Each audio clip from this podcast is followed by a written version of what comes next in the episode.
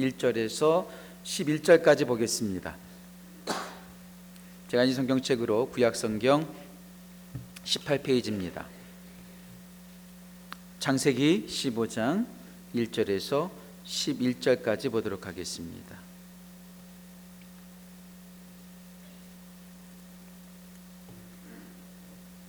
일어나서 찬양하실까요? 함께 찬양하도록 하겠습니다.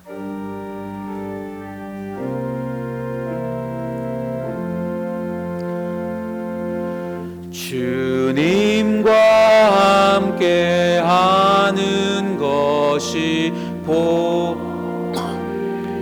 보라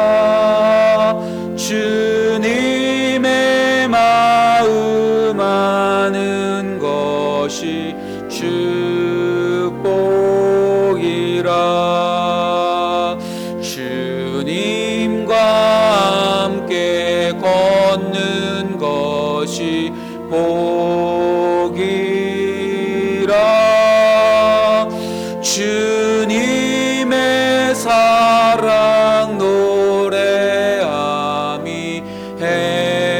행복이라 주님 주신 복이라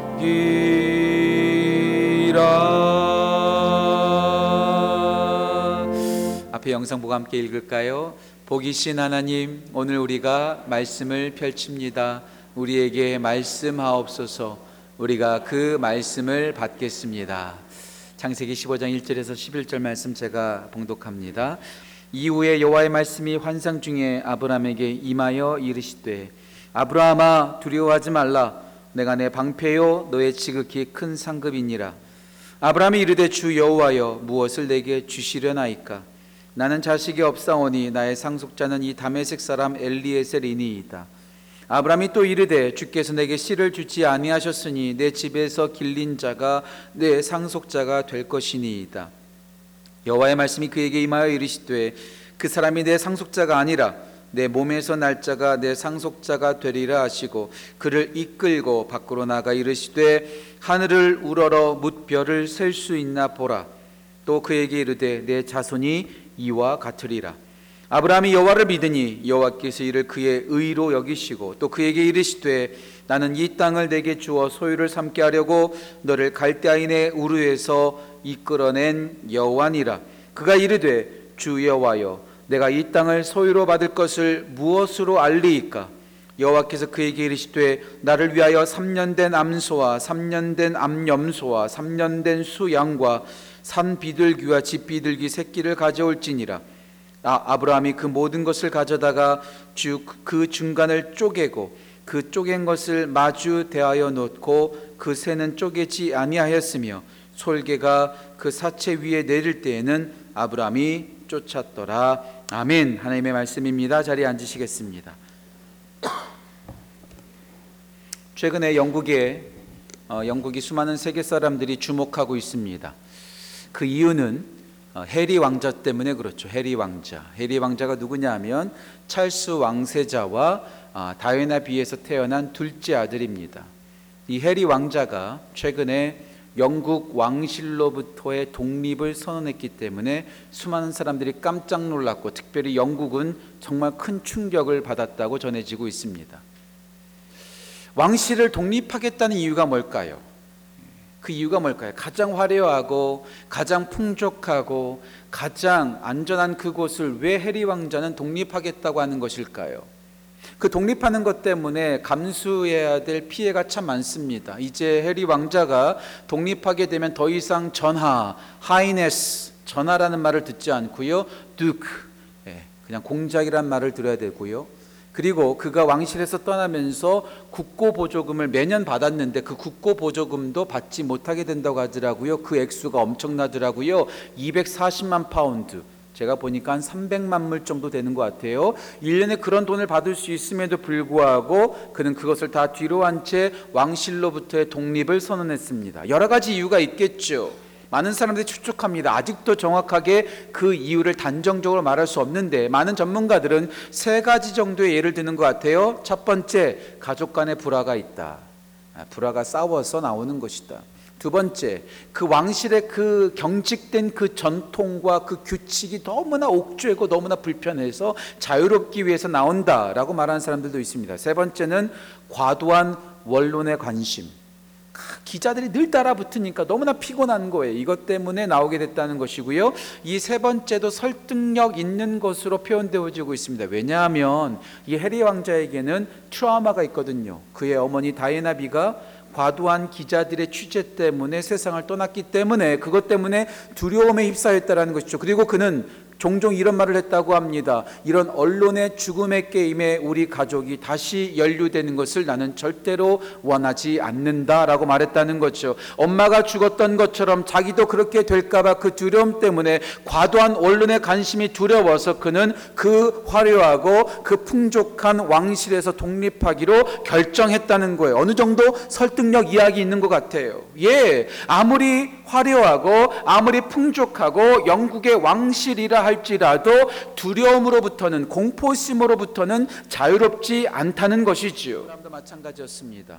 믿음의 사람이었지만 많은 것을 가지고 있었지만 그에게도 두려움은 예외가 아니었습니다.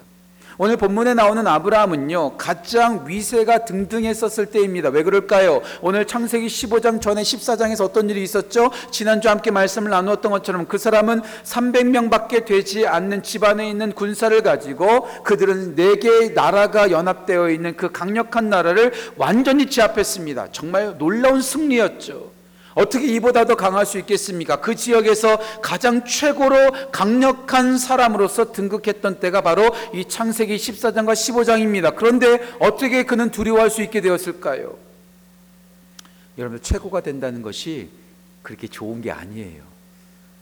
가장 강하다는 것은요 주위에 있는 사람들이 계속해서 이제 도전할 거예요. 네가 제일 세? 그럼 나도 한번 이겨봐. 계속해서 수많은 사람들이 도전할 거예요. 더, 더 나아가서 네 개의 나라를 제압했고 모든 것을 빼앗아 왔기 때문에 보복이 두려웠을 수도 있습니다. 아브라함은 지금 전쟁에서 이겼지만 안심할 수 없는 거예요. 또 다른 도전이 있을 수 있어요. 그리고 보복에 대한 두려움이 그를 사로잡고 있어서 그는 지금 두려워 떨고 있다는 것이죠. 여러분들 믿음의 사람이라 할지라도 하나님의 사람이라 할지라도 많은 것을 가졌다 할지라도 가장 높은 곳에 있다 할지라도 두려움에서는 자유로울 수 없다는 거예요.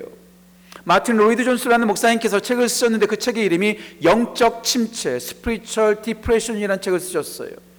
참 이 책이 참 은혜가 되는데요. 하나님의 사람조차도 두려움에 빠질 수 있고 낙심에 빠질 수 있다라는 거예요. 모세도 그랬습니다. 엘리야도 그랬습니다. 침례 요한도 그랬습니다. 수많은 하나님의 사람들이 믿음이 있으면서도 그들이 낙심하고 공포와 두려움에 휩싸여서 우울하게 지낼 때가 있었다는 것이죠. 가장 위대한 설교가 한 명을 뽑으라고 한다면 많은 사람들이 찰스 스펄전이라고 말하는 경우가 있습니다. 찰스 스펄전 진짜 설교를 잘했다고 하더라고요. 그런데 이렇게 설교를 잘했던 스펄전이 통풍으로 고생하면서 우울증에 빠졌다는 거 여러분들 아세요? 우울증으로 고생하고 우울증으로 힘들어했다는 거예요. 그가 일기를 이렇게 썼습니다. 그 일기 쓴 걸 제가 그대로 읽어드릴게요. 너무나도 슬프게 지난 밤에는 나는 설교할 수가 없었다. 이 본문, 이 성경 본문이 유용할 것이라는 기대를 하며 설교를 준비했다. 하지만 갑자기 과도한 긴장이 나를 덮쳤고 자제력을 모두 잃고서 괴로워하면서 나는 설교단에서 내려왔다. 나의 정신이 심각하게 침몰하여서 어린아이와 같이 수시간 동안 울었지만 무엇을 위해서 우는지 몰랐다. 믿음에 대해서, 소망에 대해서, 은혜에 대해서, 사랑에 대해서 정말로 탁월하게 설교했던 스펄전 또한 그 전 건강과 그 정신이 완전히 침몰하여서 완전히 어두움 가운데 정, 절망하고 낭망하던 시기가 있었다는 것이죠. 하나님의 사람도 믿음의 사람도 많은 것을 가진 사람도 절망할 수 있고 두려워할 수 있다는 거예요. 하지만 하나님의 사람들의 특징은 그 두려움을 두려움으로 끝내지 않았다는 것이죠. 그 두려움에서 극복하고 이겨냈다는 것입니다. 모세가 그랬습니다. 침례 요한이 그랬습니다. 엘리야가 그랬습니다. 그리고 찰스 스펄전도 우울증으로 고생했지만 우울증에 침몰되어 있지 않았습니다. 그건 다시 일어날 수 있었다는 것이죠. 그 일기가 그 다음에 이렇게 또 기록되어 있습니다. 고난 가운데 주님은 분명히 우리의 도움이 되신다. 하나님의 임재는 그의 백성의 즐거움이 되신다. 그러므로 우리 모두 하나님이 가까이 계심을 기억하자. 하나님은 절대로 우리를 버리지 않으신다. 두려움에 잠시 잠깐 침몰될 수 있고 낙심할 수 있고 어려워할 수 있겠지만 하나님을 의지하면서 이겨내고 또 이겨냈다라는 것입니다. 아브라함이 지금 두려움 가운데 있어요. 승리했지만 두려워하고 있습니다. 그렇게 두려워하는 아브라함에게 오늘 창세기 15장에서 하나님은 찾아가셔서 말씀하십니다. 그 말씀이 1절 말씀이죠. 1절에 하나님께서 아브라함에 이렇게 말씀하십니다. 제가 읽겠습니다. 이후에 여호와의 말씀이 환상 중에 아브라함에게 임하여 이르시되 아브라함아 두려워하지 말라. 지금 말씀으로 임하시는 거예요. 두려워하지 말아라. 보복을 두려워하지 말어. 다른 사람들의 도전을 두려워하지 말어. 내가 너와 함께하고 있어. 지금 하나님께서 그와 함께 하시면서 말씀으로 그와 동행하고 계시는 것을 볼 수가 있습니다. 예, 우리가 오늘 두려움이 찾아올 수 있어요. 공포가 찾아올 수 있어요. 공포가 찾아올 때 도망치는 것만이 해결 방안이 아닙니다. 오히려 우리 가운데 찾아오시는 그 하나님, 우리 가운데 찾아오시는 그 말씀을 붙잡음으로 우리는 두려움과 공포를 이길 수 있고 극복할 수 있다는 것이지요. 자, 우리 모든 지구촌 가족들이 두려움 앞에서 무조건 도망치고 주랭랑치는 것이 아니라 우리 가운데 찾아오시는 그 하나님의 말씀으로 이겨내고 승리하고 다시 일어서기를 간절히 소원합니다. 자, 그렇다면 오늘 아브라함에게 말씀하시는 그 말씀이 아브라함에게 무엇이 되었을까요? 무엇이 되어서 아브라함을 다시 일어서게 만들었을까요? 오늘 그 부분을 함께 나누기를 간절히 소원합니다. 오늘 하나님께서 말씀하십니다. 첫 번째 아브라함에게 하나님은 위로하십니다. 위로하시는 거예요. 두려워 떨고 있는 그 아브라함에게 지금 하나님은 말씀으로 위로하십니다. 우리는 말 한마디 때문에 두려워 떨 때가 참 많아요. 어떤 한 사람의 말 한마디 그 한 줄 때문에 우리는 두려워 떨 때가 참 많습니다. 여러분 그런 경험 있으신가요? 전 초등학교 때요. 각 반들마다 싸움 잘하는 아이들이 있잖아요.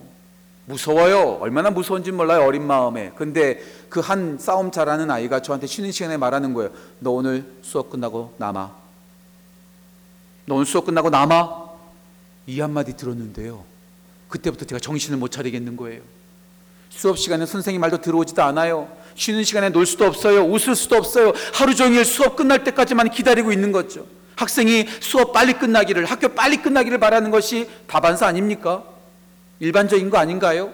그런데요, 그날따라 학교 끝나지 않기를 바라는 거예요. 얼마나 무서운지 몰라요. 그 한마디 때문에 아무것도 못하는 거예요. 아무것도 못하는 거예요.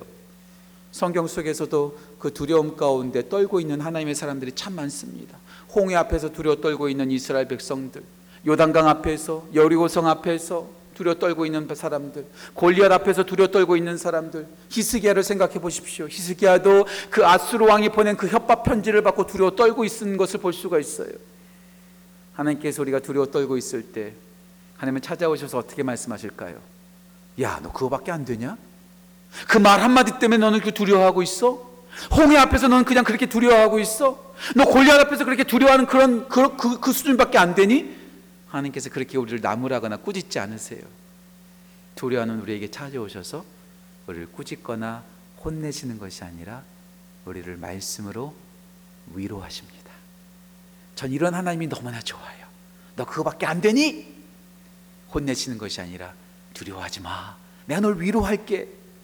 이사야서 40장을 보면 이스라엘 백성들이 바벨론에 패망합니다. 패망한 후에 그들을 꾸짖는 것이 하나님께서 말씀하시죠. 내 백성을 위로하라. 내 백성을 위로하라. 이사야서 41장 10절 말씀 두려워 말라 내가 너와 함께 함이라 놀라지 말라 나는 내 하나님이 됨이라 내가 너를 굳세게 하리라 나의 의로운 오른손으로 너를 붙들리라 우리 하나님은요 두려워하고 있을 때 우리를 나무라거나 꾸짖지 아니하시고 우리를 오히려 위로하세요 예수님의 제자들도 마찬가지예요. 예수님께서 십자가에서 죽으셨어요. 장사 지내셨어요. 3일이 지난 다음에 예수님께서 부활하셨다는 소식이 들렸어요. 자, 그렇다면 예수님께서 부활하셨다면 그들이 기뻐해야 되지 않겠습니까? 근데 그들이 어떻게 하고 있었죠? 요한복음 21장을 20장을 보면 그들이 두려워서 숨어 있습니다. 왜 숨어 있었을까요? 그 당시에 종교 지도자들이 제자들이 예수님의 시체를 훔쳐갔다는 소문을 냈어요. 그래서 그들은 아마도 두려워서 더 숨어 있었을 거예요. 그렇게 두려워 떨고 있는 제자들에게 예수님께서 찾아가십니다. 그들을 혼내셨을까요? 아니요. 평안할지어다. 샬롬. 두려워하지 말아라. 우리 예수님은 찾아오셔서 우리가 두려워하는 모습을 보면서 나무라시는 분이 아니라 오히려 우리를 위로하세요. 평강을 주세요. 평강의 말씀으로 우리가 두려워하지 않도록 하는 거죠. 제가 너무나 좋아하는 말씀 하나 소개할까요? 요한복음 14장 27절 말씀 잘 기억하세요. 요한복음 14장 27절 말씀 내가 너에게 평안을 끼치노니 곧 나의 평안을 주노라. 내가 너에게 주는 평안은 세상이 주는 것 같지 아니하니라. 그러므로 너희는 마음에 근심하지도 말고 두려워하지도 말아라. 우리 가운데 평강을 주시는 거예요. 우리를 혼내지 않으세요. 꾸짖지 않으세요. 나무라지 않으세요. 오히려 두려워하는 우리들에게 평강의 말씀으로 우리를 위로하시는 거죠. 오늘 아브라함이 두려워하고 있어요. 야, 내가 창세기 14장에서 너 전쟁에서 승리하게 하셨는 승리하게 해 주었는데 너 그거밖에 안 되냐?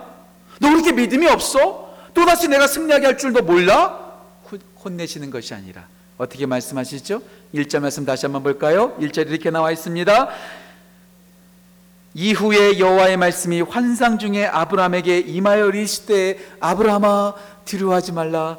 나는 너의 방패요 너의 지극히 큰 상급이다. 내가 너의 방패가 되어 줄게. 너 두려워하지 마 두려워하지 마. 내가 너와 함께 할 거야. 내가 너를 보호해 줄 거야. 내가 너를 도와줄 거야. 우리 주님께서 말씀으로 혼내시는 것이 아니라 위로해 주신다는 거죠. 하, 너무나 좋아요 제가 오늘 말씀을 준비하면서 제가 너무나 귀한 말씀을 하나 만났어요. 여러분 꼭 기억하세요. 시편 119편 50절. 11950 기억하세요. 시편 119편 50절에서 이렇게 말씀하고 있습니다. 이 말씀은 나의 고난 중에 위로라. 주의 말씀이 나를 살리셨도다. 저를 따라해 보시겠어요? 이 말씀은 이 말씀은 나의 고난 중에 위로라. 나를 살리셨도다. 와. 이 말씀이 나의 고난 중에 위로라. 주의 말씀이 나를 살리셨도다. 세상 모두가 나를 깎아내려요. 세상 모두가 나를 비난하는 것 같아요. 비- 세상 모두가 나를 비웃는 것 같아요. 하지만 하나님의 말씀이 나의 고난 중에 위로가 되고 주의 말씀이 나를 살리는 거예요. 그래서 우리는 그 말씀을 붙잡아야 돼요. 너 그밖에 안 돼. 우리를 나무라거나 우리를 혼내시는 것이 아니라 그 말씀으로 위로를 주시고 그 말씀으로 우리를 살리시는 거죠. 왜 그럴까요? 말씀이 능력이기 때문에. 히브리서 4장 12절 말씀 주의 말씀은 살았고 활력이 있어서 좌우의 날선 어떤 것보다도 예리하여 우리의 심령과 골수를 찔러 쪼개는 말씀입니다.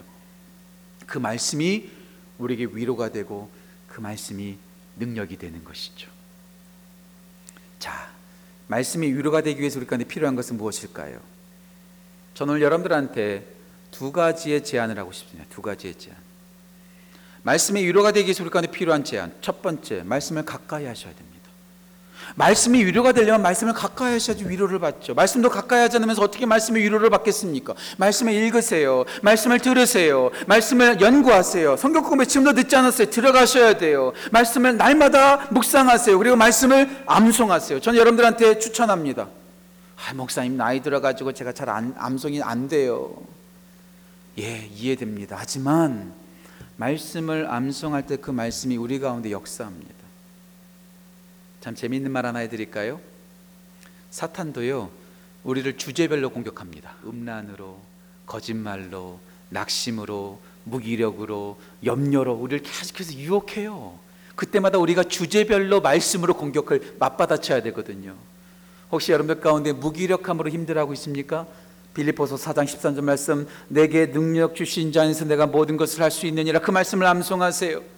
염려가 여러분들을 찾아오고 있습니까? 베드로전서 5장 7절 말씀 내 모든 염려를 주께 맡겨버리라 주가 너를 권고하시니이다 그 말씀을 붙잡으세요 죄책감 때문에 여러분들이 괴로워하고 있습니까? 로마서 8장 1절 말씀 그러므로 그리스도 예수 안에 있는 자에게는 결코 정죄함이 없나니 그 말씀을 붙잡으세요 혹시 여러분들 피곤하고 힘드십니까? 마태복음 11장 28절 말씀 수고하고 무거운 짐진 자들아 다 내게로 오라 내가 너희를 쉬게 하리라 그 말씀을 암송하세요 혹시 여러분들을 유혹하고 있, 유혹을 받고 있습니까? 시편 119편 11절 말씀 내가 주께 범죄하지 아니하려 하여 주의 말씀을 내 마음에 두었나이다 그 말씀을 암송하세요 혹시 여러분들 계속해서 가족 구원을 위해서 기도하고 있습니까? 자녀 구원을 위해서 기도하고 있습니까? 사도행전 16장 31절 말씀 주 예수를 믿으라 그러면 너와 내 집이 구원을 얻으리라 주제별로 암송해서 그 말씀을 가까이 하면 그 암송한 말씀, 그 읽은 말씀, 그 들은 말씀, 연구하고 묵상한 그 말씀이 우리 가운데 위로가 될 것입니다. 힘이 될 것입니다. 말씀을 가까이 하셔야 돼요. 말씀을 가까이 하셨다면 두 번째, 말씀을 나누어 주십시오. 나만 킵하지 말고, 나만 간직하고 있지 말고, 나만 비밀처럼 혼자만 알고 있는 것이 아니라 그 말씀을 자꾸 나눠주세요. 자꾸 나눠주세요. 저는 가끔 가다가 성도님들한테 책 선물할 때가 있어요. 책 선물할 때 꼭 밑에다가 말씀 구절 하나 적어 놓습니다. 기도하면서 적습니다. 이 성도님에게 어떤 말씀이 맞을까? 왜요? 목사의 어줍잖은 말보다도 하나님의 말씀이 유료가 되기 때문에 2000년도 초반에 참 힘들었을 때가 있었습니다. 힘들면은요 누구 만나기 싫잖아요. 집에 처박혀 있는 거예요. 전화도 안 받아요. 그런데 저와 함께 사역하던 목사님이 저한테 전화를 걸으셨어요. 안 받았죠? 조금 있다가 그 마- 음성 메시지가 딱 뜨더라고요. 제가 딱 들었어요. 자, 금성을 그 제가 금성 메시지 듣고 제가 얼마나 감동하고 울었는지 몰라요. 그 목사님께서 저한테 이렇게 말씀하시는 거예요. 음성 메시지. 목사님, 많이 힘드시죠? 제가 목사님께 디모데후서 2장 1절 말씀을 선물로 드릴게요. 내 아들아, 그러므로 그리스도 예수 안에 있는 은혜 가운데서 강하고 목사님 오늘 주님께서 목사님에게 아들이라고 말씀하세요. 은혜 안에서 강해지라고 말씀하고 계세요. 은혜 안에서 강하세요. 하고 전화를 딱 끊으셨는데 아직도 10년이 넘게 지났지만 20년 가까이 됐지만 아직까지 그 음성을 잊을 수가 없어요. 예, 말씀으로 위로받는 거예요. 말씀으로 힘을 얻는 거예요. 말씀으로 새롭게 되는 거예요. 예, 우리의 입을 통해서, 우리의 글씨를 통해서, 우리의 삶을 통해서 나만 그 말씀으로 위로받는 것이 아니라 내 주위에 낙심하고 있는 사람들, 어려운 사람들에게 그 말씀을 나누어 주는 거예요. 그 말씀을 나누어 줄 때 그 사람도 위로를 받고 나누는 우리도 위로를 받을 것입니다. 말씀을 가까이 하시고 말씀을 나누심으로 하나님의 말씀으로 위로받는 우리 모든 지구촌 가족 되시기를 간절히 소원합니다. 말씀은 우리 가운데 위로가 됩니다. 두 번째, 하나님은 말씀으로 약속하십니다. 약속하세요. 오늘 하나님께서 말씀하시죠. 내가 너의 방패가 될 거야. 그리고 한 말씀 더 하십니다. 지극히 큰 상급이 될 거야. Very great reward. 너의 큰 상급, 너한테 선물까지 줄게. 이렇게 말씀하시는 거예요. 그런데요, 예나 지금이나 아브라함도요, 선물에만 관심이 있었던 것 같아요. 바로 대답합니다. 2절 말씀 보실까요? 이렇게 나옵니다. 아브라함이 이르되 주 여호와여 무엇을 내게 줄 거예요? 물어보는 거예요. 아, 참 유치하지 않습니까? 선물 주겠다고 하니까 그 선물 뭐예요? 물어보는 거죠. 그런데 지금 아브라함의 관심은 뭐예요? 오직 아들, 오직 자식. 이어서 이렇게 말합니다. 나는 자식이 없사오니 나의 상속자는 이 다메섹 사람 엘리에셀이 아닙니까? 아이 나한테 아들 주면 안 돼요. 지금 이렇게 말하는 거예요. 그러면서도 3절 말씀에 또 이어서 이렇게 말합니다. 아브라함이 또 이르되 주께서 내게 씨를 주지 아니하셨으니 내 집에서 길린 자가 내 상속자가 될 것입니다.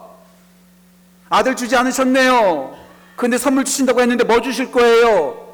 저에게는 아들이 없으니까 내 집에서 길리었던 다메섹 사람 엘리에셀이 내 아들 되는 거 아닙니까? 라고 말하는 거죠. 말씀하십니까? 4절 말씀 보실까요?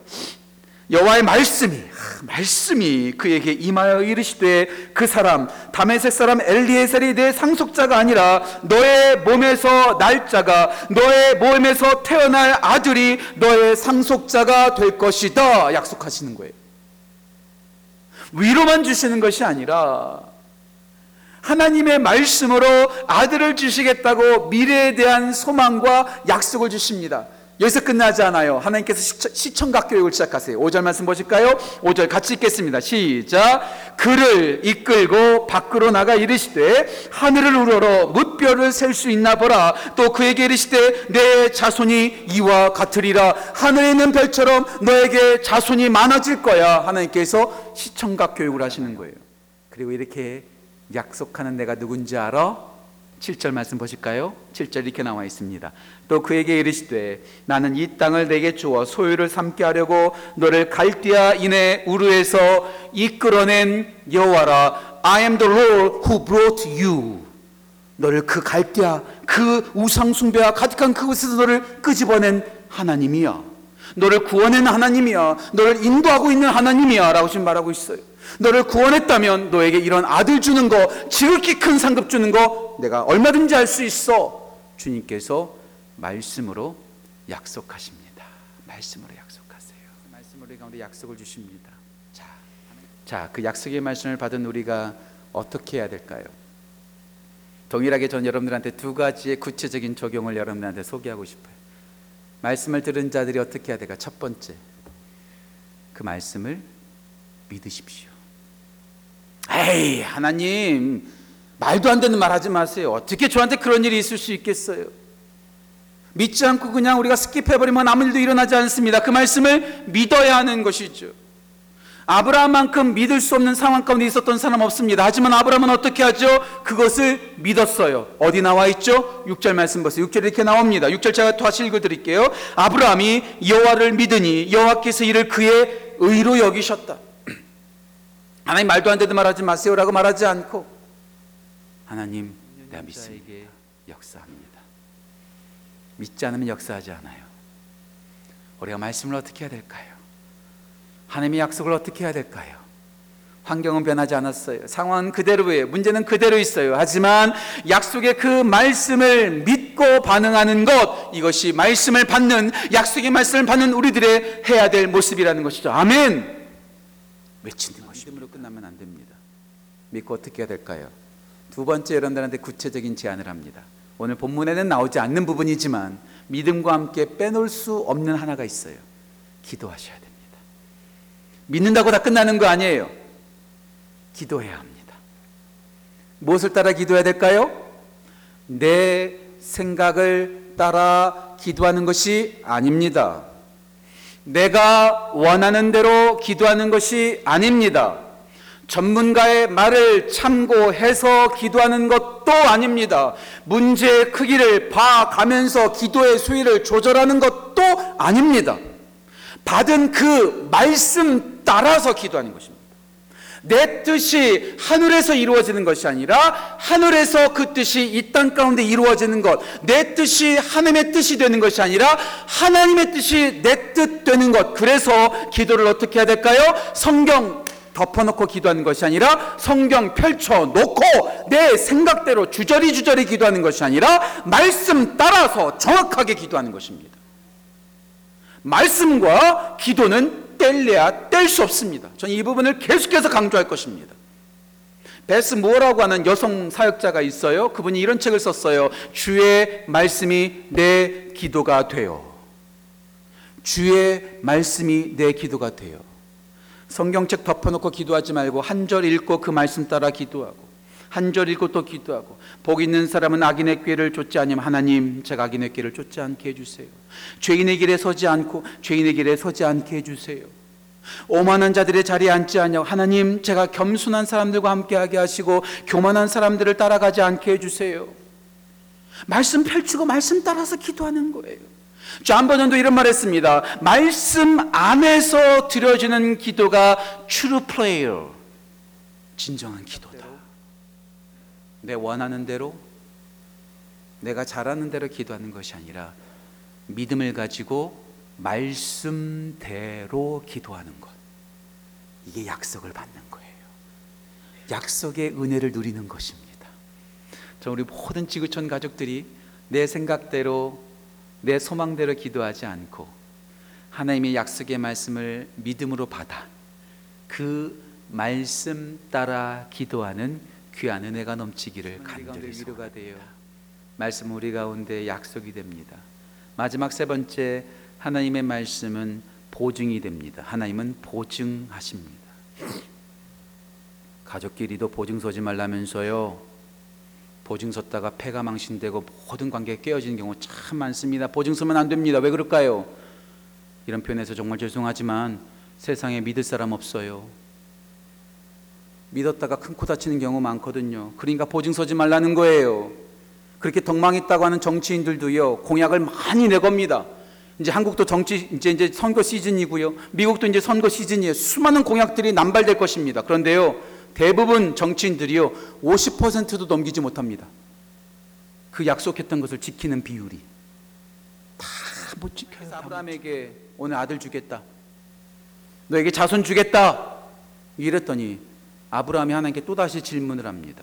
8절 말씀 보실까요? 8절 이렇게 나옵니다. 그가 이르되 주 여호와여 내가 이 땅을 소유로 받을 것을 무엇으로 알겠습니까? 무엇으로 알겠습니까? 나한테 지극히 큰 상급을 주시고 이 땅 주시겠다고 말씀하셨는데 내가 그것을 어떻게 알겠습니까? 이제부터 하나님께서 아브라함에게 보증 서시는 작업이 등장합니다. 놀라운 모습이죠. 하나님께서 아브라함에게 말씀하세요. 구절 말씀 보실까요? 여호와께서 그에게 이르시되 나를 위하여 3년 된 암소와 3년 된 암염소와 3년 된 수양과 산비둘기와 집비둘기 새끼를 가져와라. 갑자기 생뚱맞게 암소와 암염소와 수양과 집비둘기, 산비둘기 다 갖고 오라는 거예요. 아브라함이 그것을 따릅니다. 그리고 어떻게 할까요? 10절 말씀 보실까요? 잘 들어보세요. 아브라함이 그 모든 것을 가져다가 그 중간을 쪼개고 그 중간을 쪼개고 그 쪼갠 것을 마주 대하여 놓고 째는 그 새는 작았기 때문에 그랬던 것 같아요. 쪼개지 않았다는 거예요. 암염소도 쪼개서 머리, 꼬리, 암염소도 쪼개서 머리, 꼬리, 수양도 쪼개서 머리, 꼬리 해놓고 마주 대하게 해놓은 거예요. 왜 갑자기 이런 일을 하는 것일까? 여러분 많이 들어보셨겠지만 당시 고대 근동에서 갑과 을이 A와 B가 계약을 삼을 때 이런 형식으로 계약을 했습니다. 짐승을 잡아요. 반을 쪼개요. 머리 쪽, 다리 쪽 놓고 그 앞에 사 있는 길로 갑과 을이 A와 B가 손을 잡고 왔다 갔다 왔다 갔다 거닙니다. 그러면서 무슨 말을 할까요? 너 약속 지키지 않으면 나 약속 지키지 않으면 여기 머리와 다리가 둘로 쪼개진 짐승꼴 날 줄 알아 말하는 거예요. 무서운 거죠. 너 이 약속 안 지키면 이 짐승이 쪼개진 것처럼 너도 쪼개질 거야. 무서운 거예요. 그냥 지켜야 되죠. 자, 하나님께서 가져오라는 거예요. 아브라함은 아 보증 서 시고 계약 서 시는 장면을 쓰시는구나 다 쪼개 놓는 거예요. 그리고 아브라함이 계속해서 그것을 지켜보고 있는 거죠. 밤이 됐어요. 밤이 되었을 때 놀라운 장면이 등장합니다. 제가 오늘 본문 말씀으로 정하지 않았지만 16절, 17절과 18절 말씀 제가 천천히 읽어드릴게요. 놀라운 장면입니다. 제가 천천히 읽어드릴게요. 해가 져서 어두울 때에 연기 나는 화로가 보이며 타는 횃불 토치 횃불이 쪼갠 고기 사이로 지나더라. 그날에 여호와께서 아브람과 더불어 언약을 세워 이르시되 내가 이 땅을 애굽 땅에서부터 그 큰 강 유브라데 강까지 내 자손에게 줄 것이다. 자, 언약을 맺는데 그 쪼개진 짐승 사이로 뭐가 지나다녔어요? 횃불이 지나다녔어요. 아브라함은 뭐 하고 있었어요? 가만히 있었어요. 고대 근동은 어떻게 해야 된다고요? A와 B가 함께 움직여야 되는데 아브라함은 그 사이로 지나가지 않고 그냥 보기만 하고 있고 횃불만 왔다 갔다 하는 거예요. 뭐예요? 너에게는 책임 없어. 내가 지킬게. 내가 지키지 않으면 내가 모든 것을 희생을 감수할게. 하나님께서 일방적으로 책임지시겠다고 보증 서시는 장면입니다. 예, 그래요. 하나님께서는 분명히 지키십니다. 그 말씀하신 말을 분명히 지키십니다. 이사야서 14장 24절 말씀 내가 말한 것은 경영할 것이다. 하나님은 시건치 아니하시고 거짓말을 하지 아니하시고 우리 가운데 말씀하신 말을 이루시는 분이십니다. 예. 우리 가운데 책임을 전가하지 아니하시고 쌍방의 의무가 있다라고 말하지 않고 너 잘하면 내가 지킬게. 너 이거 하면 내가 소원 들어줄게. 쌍방적 계약이 아니라 하나님이 혼자서 다니는 편무적 계약이라고 말하거든요. 이것을요. 무조건적으로 사랑하시는 거예요. 무조건적으로 지키시는 거예요. 하나님은 자기가 책임을 지시면서까지 우리에게 위로하실 뿐만 아니라 우리에게 약속하신 바를 분명히 이루시는 분이십니다. 아브라함은 말씀을 통해서 위로받았고 아브라함은 말씀을 통해서 약속을 받았고 아브라함은 말씀을 통해서 보증을 받았습니다. 전 오늘 설교를 시작하면서 영국 왕자 해리 왕자의 이야기를 해드렸어요. 그는 독립 선언을 했습니다. 이제 더 이상 왕실에서 살지 않겠다고 그는 그렇게 왕실로부터의 독립을 선언하고 왕실에서 나오게 되었습니다. 이와 비슷한 분이 또 한 분 계셨습니다. 누굴까요? 바로 우리 예수님이십니다. 우리 예수님은 하늘 보좌를 버리시고 이 땅에 오셨습니다. 왜 오셨을까요? 해리 왕자는 자기 살겠다고, 자기 편하자고, 자기 안전하자고, 자기만을 위해서 다른 사람 생각하지 않았어요. 자기를 생각해서 자기 가족을 생각해서 왕실에서의 독립을 선언했지만 우리 예수님은 자기 자신을 위해서 이 땅 가운데 오신 것이 아니라 자기 자신 편하자고 하늘 보자 버리신 것이 아니라 우리를 살리시기 위해서 우리를 구원하시기 위해서 우리를 새롭게 하시기 위해서 우리 때문에 그 하늘 보좌를 버리시고 우리 가운데 오셨습니다. 그리고 어떻게 하셨죠? 십자가에서 자기 몸을 쪼개셨습니다. 그 언약식에서 짐승들이 쪼개어진 것처럼 우리 예수님은 우리를 살리시기 위해서 약속대로 우리를 구원하시기 위해서 자기 몸을 쪼개셨습니다. 자기의 몸을 쪼, 쪼개시기 전에 제자들과 함께 마지막 만찬을 나누시면서 이렇게 말씀하십니다. 고린도전서 11장 23절과 24절, 25절 말씀 제가 그대로 읽어 드릴게요. 예수님께서 주의 만찬 하시면서 이렇게 말씀하십니다. 내가 너에게 전한 것은 주께 받은 이것이니 곧 주 예수께서 잡히시던 밤에 떡을 가지사 축사하시고 여기서 주목하셔야 돼요. 떼어 break broke 떡을 떼어 떡을 쪼개어 이르시되 이것은 너희를 위하는 내 몸이니 이것을 행하여 나를 기념하라 하시고 식후에 또한 그와 같이 잔을 가지시고 이르시되 이 잔은 내 피로 세운 새 언약이니 이것을 행하여 마실 때마다 나를 기념하라. 예수님께서 떡을 떼신 것처럼 He broke his body. 자기 몸을 깨뜨리셨습니다. 몸을 깨뜨리시면서 짐승이 쪼개질 때 피가 철철 흘렀던 것처럼 우리 예수님의 십자가에서도 피가 흘려졌습니다. 누구 때문에? 그 약속의 말씀으로 우리를 구원하시겠다고 하신 그 말씀을 지키시 예수님의 깨어진 몸과 그 깨어질 때 흘리신 그 피를 기념하는 주의 만찬에 우리 모든 지구촌 가족들을 초청합니다. 그 약속을 지키시기 위해서 우리 가운데 몸을 깨뜨리시고 피를 흘리신 그 예수님의 십자가의 은혜를 생각하시면서 조용하게 눈을 감고 감사의 기도를 드리시면서 주의 만찬을 준비하겠습니다. 조용히 기도 드리실까요?